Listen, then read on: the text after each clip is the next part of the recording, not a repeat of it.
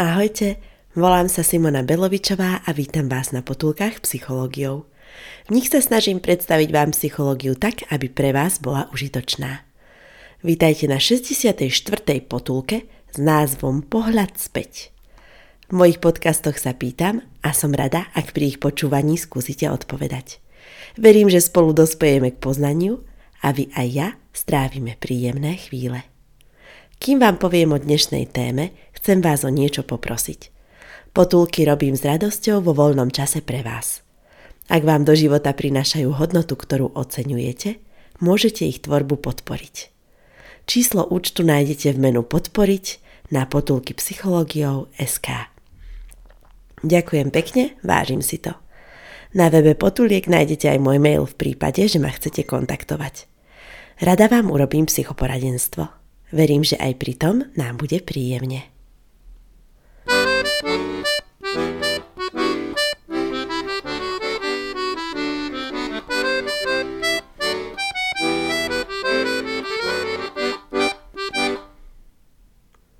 64. potulka bude tak približne o 5 minút kratšie ako zvyčajne. Budem rada, ak ušetrených pár minút venujete bilancovaniu vášho uplynulého roka. Predstavím vám metódu mentálny contrasting. Verím, že podľa nej na základe pozitívnej emócie nájdeme úspech v starom roku, na ktorý môžeme byť hrdí. Rozoberieme si, ako dosiahnuť, aby vaše novoročné predsavzatie nezapadlo prachom – a vyhodnotím aj najobľúbenejšie potulky v roku 2022. Prvú potulku v novom roku 2023 som nazvala Pohľad späť. Dostala som tento super nápad na názov od pravidelného čitateľa potuliek. Veru od niektorých mám spätnú väzbu, že môj podcast skôr čítajú, ako počúvajú. Pozývam vás jedno aj druhé, prečítať aj vypočuť. Ak vás téma zvlášť zaujme, Odporúčam študovať ďalej podľa bibliografie, ktorú uvádzam na záver každej epizódy. Veľa zdrojov je v internetovej podobe, takže stačí kliknúť na link. Pozrime sa ale späť na dnešnú tému.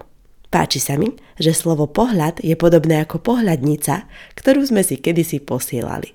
Predstavte si, jednu od kamarátov som dostala aj tieto sviatky. Normálne poslanú poštou. Je na nej fotka s kamarátmi z jedného zážitku, ktorý sme mali uplynulý rok. Psychologicky je prelom rokov vhodný na obzretie sa naspäť, aby sme vedeli, čo by sme vyzdvihli. A na čom treba naopak popracovať v novom roku. S tým súvisia aj slávne novoročné predsavzatia. Dostaneme sa aj k tomu, čo robiť, aby sa vám darilo ich naplňať. Ak chceme hodnotiť uplynulý rok, Treba sa statočne pozrieť na jeho plusy aj mínusy. Kedy je správne bilancovať, ste mali možnosť počuť v 18. potulke o vedomí. Citovala som v nej výskum, že je vhodné reflektovať prežité emócie a myšlienky večer. Dôležitý je prvok stíšenia sa a kontaktu so sebou. Pobyt v tme má zmysel preto, že nás nerušia iné podnety. Logicky, keďže ich nevidíme.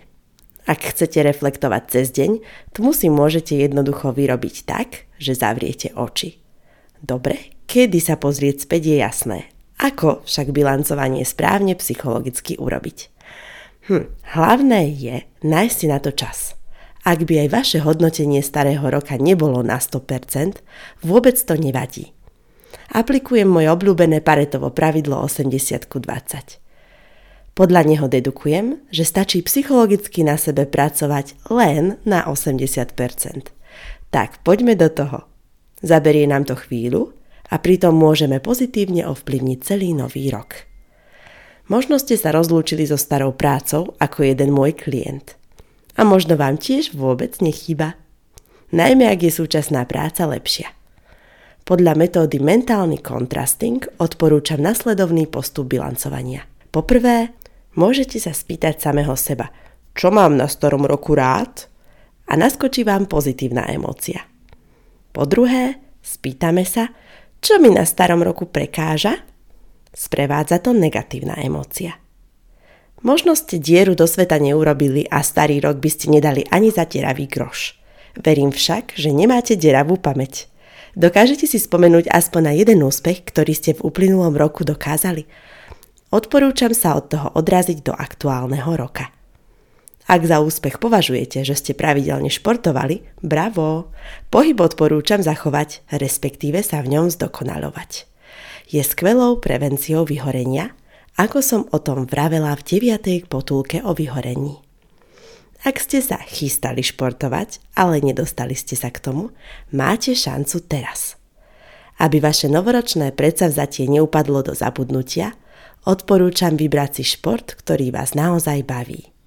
Ak ste extravert, navrhujem kolektívny šport. Napríklad ja si neviem vynachváliť našu štvorhru badmintonu s kamarátmi, ktorú praktizujeme raz do týždňa. Áno, aj medzi Vianocami a Novým rokom sme boli – je na nezaplatenie hýbať sa, porozprávať a zabaviť. Ste introvert? Môžete využiť individuálny šport, napríklad plávanie. Odporúčam opäť zachovať si 80% úroveň, aby sa z konička nestala nová povinnosť. Mali by ste od začiatku cítiť radosť, nie nutnosť, keď si spomeniete, že idete robiť ten váš šport. Namietate, nie som športový typ? Aj pre vás mám riešenie – Môžete chodiť na kurz tanca alebo cvičiť. Minimum sú aspoň prechádzky, pravidelné a výdatné. Chodíte do práce autom? Čo takto ísť pešo alebo bicyklom? Prípadne môžete zaparkovať auto ďalej od práce a ísť časť cesty pešo.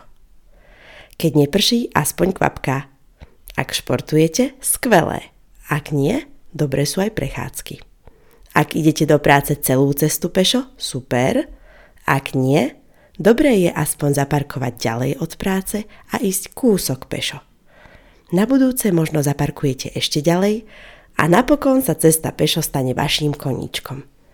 A možno si nájdete cestu aj k tomu športu. Pozriem sa ešte na chvíľu naspäť na potulky v roku 2022.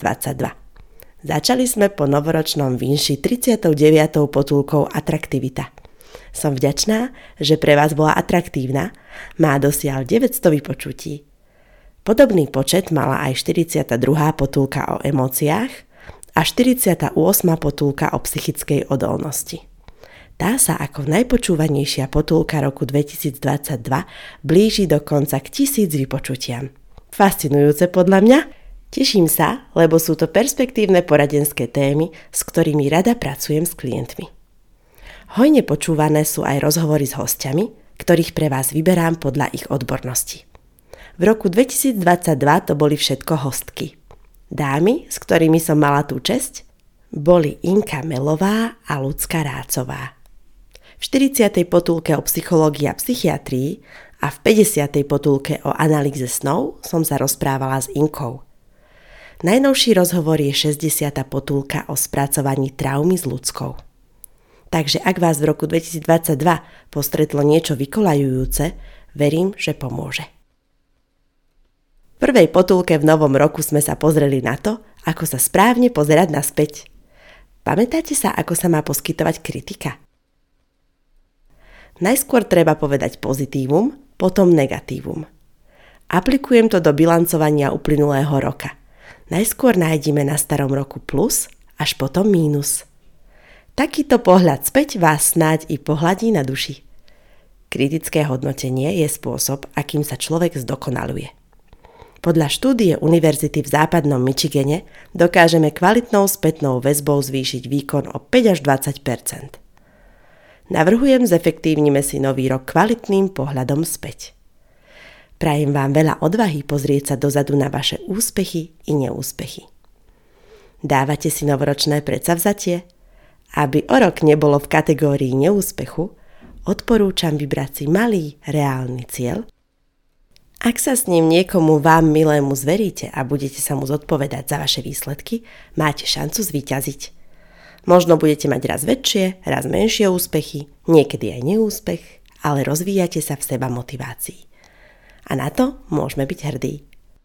Trénujeme tak EQ a to sa oplatí v novom roku každému. Majte sa dobre a majte oduševnené chvíle.